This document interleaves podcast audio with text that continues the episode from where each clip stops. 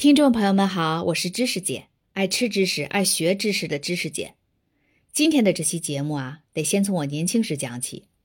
我年轻时曾在一家法国企业任职，我们和法国同事之间的工作语言是英语。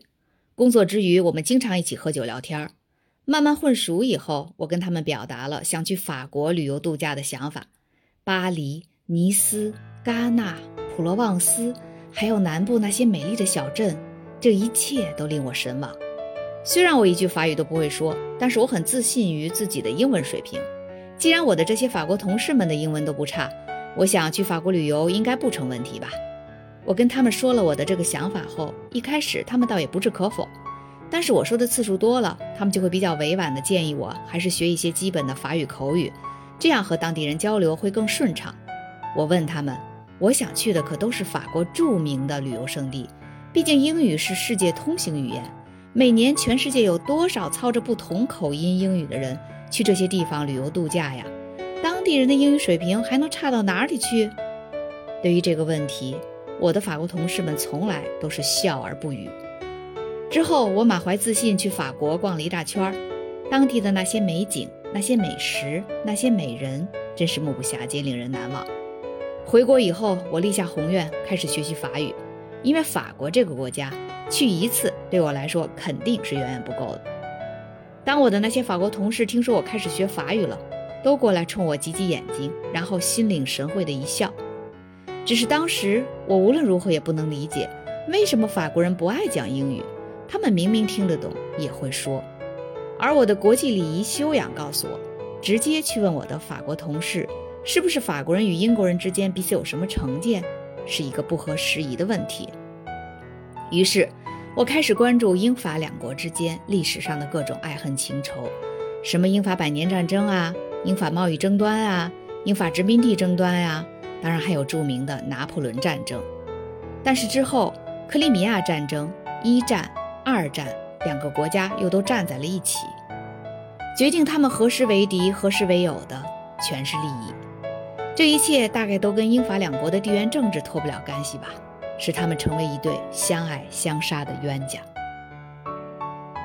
话题有点扯远了，我们回到啤酒史中，再来看看英国是如何变成啤酒大国的，难道也是跟法国人有关？其实英国人并非向来就喜欢喝啤酒，在中世纪的鼎盛时期，葡萄酒才是崇高的饮品。英王亨利二世与阿基坦公国的埃莉诺女公爵于1152年成婚时，英国也因此获得了对法国著名的葡萄酒产区波尔多的控制权，因为波尔多就在阿基坦公国内，而葡萄酒也在随后的几百年里塑造着英国贵族和普通民众们的品味。阿基坦也被译为阿奎丹，现在是法国领土。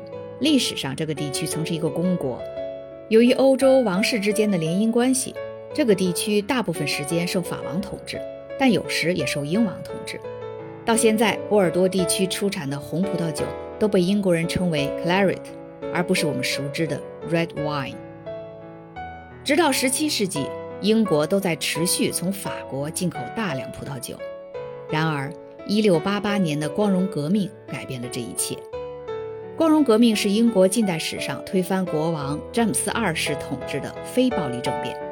当时的议会成员们对詹姆斯二世的亲法政策和复辟天主教感到十分失望，因为当时的英国大多数人都是信新教的，而法国则是天主教国家。议员们与当时同为信仰新教的荷兰统治者奥兰治亲王威廉三世共谋进攻英国，夺取王位。而作为对议会支持的代价，威廉三世授予议会收税和用税的权利。光荣革命后，强大起来的议会给予了不断壮大的英国资产阶级更多的政治话语权。这是一个由日渐富有、没有贵族血统的贸易商人和实业家组成的阶级。自然，信奉新教的英国和信奉天主教的法国之间产生嫌隙。远不只是宗教和政府原因这么简单，这里我们就要提到重商主义了。当时的西欧社会采取的还是重商主义的经济政策，与后来的亚当·斯密及大卫·李嘉图提出的自由贸易的观点正相反。重商主义强调国家要贸易顺差，即出口额大于进口额，强调政府对国家经济的管控。所以在欧洲帝国主义扩张的前夕，重商主义使英法两国都想在新大陆积极开拓殖民地，好让他们能将原材料运回本土。在相互竞争的扩张中，欧洲的这两大政体兴盛了几百年，为争夺海外市场主导权的战争做足了准备。在光荣革命时期，法国的政权与国力是胜过英国的。之后的一百多年，英国共打了九十一年的战争，而且主要是与法国波旁王朝交战，其次是在拿破仑战争期间对抗法兰西共和国。在这些战争中，英国不是打了胜仗，就是与法国打成平手。到了十九世纪，英国逐渐被称为日不落帝国，殖民地遍布全球。无敌舰队保护着各条贸易航线，而法兰西则自此一蹶不振，再难与大英帝国比肩。两个国家的命运发生了翻天覆地的变化。那么，英国是如何筹集资金支撑住这一系列战争的呢？贸易史学家约翰奈用了近二十年时间，潜心研究17世纪末到18世纪的英国贸易政策。写成一本书，书名是《战争、葡萄酒和税收：英法贸易的政治经济学（一六八九至一九零零年）》。这书名够长的。这本书目前还没有中文版，在当当上可以买到英文原版，三百八十五一本，死贵。在书中，约翰奈明确指出，英国的酒类贸易保护主义和税收政策对其十八世纪的军事成就。起到了重要作用。他详细计算了英国的啤酒税收数据和针对法国葡萄酒关税的数据，描绘出一幅更为宏大的历史版图。啤酒和葡萄酒的税收根本不像人们以为的影响那么小，而是英国重商主义策略的关键所在。整个18世纪，英国的税收在议会的监管下翻了两番，海军实力大大增强。英国舰队的实力日渐惊人，收税员的水平也在不断提升。英国之所以能撑起一百多年几乎不间断的战争，靠的是对啤酒和葡萄酒的策略性管制和税收。当时，光荣革命后的英国政府面临着一个问题：他们不想继续进口法国葡萄酒，不想看着这个天主教盛行的老对手再从自己这里赚大钱。但英国人没有做好放下酒杯的准备，威廉三世和商业精英们十分忧虑。国人对法国葡萄酒的热爱，时刻在为波旁王朝的军库提供的资金，因为法国政府的收入严重依赖于葡萄酒的出口税收。一六八九年，也就是光荣革命的第二年，法国对新教联盟宣战，英国议会抓住这个机会，禁止法国商品入港。接踵而来的是持续了十三年的西班牙王位继承战争。当1714年和平到来时，英国依旧对法国葡萄酒征收禁止性关税，导致普通英国人几乎喝不起法国葡萄酒了。到此时，可以说大局已定。酒是冲突的焦点，刺激着英国人新的民族主义情节。英国的新教。立宪政府与啤酒，和法国的天主教独裁统治与葡萄酒有着相对立的象征意义。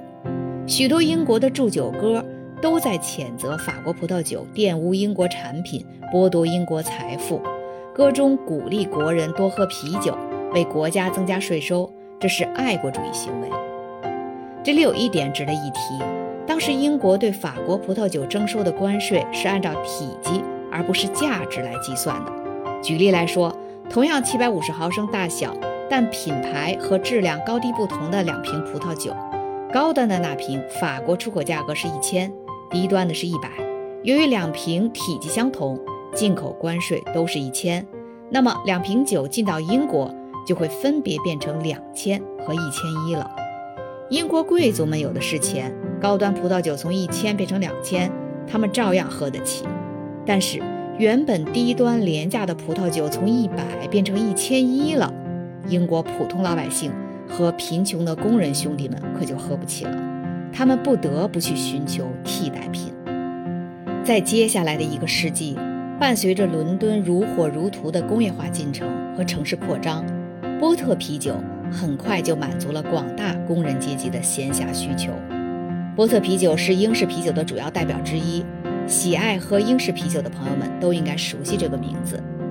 所以说，英国的普通民众们爱上啤酒，究竟是不是拜法国人所赐？这个问题很难被简单的一两句话回答清楚。不过话说回来，人类历史上的哪一件历史事件是很容易被一两句话解释清楚的呢？下一期我们接着讲啤酒在英国的发展之路。感谢您收听知识姐的节目。如果您喜欢我的节目，请您订阅、转发、点赞，咱们下期见。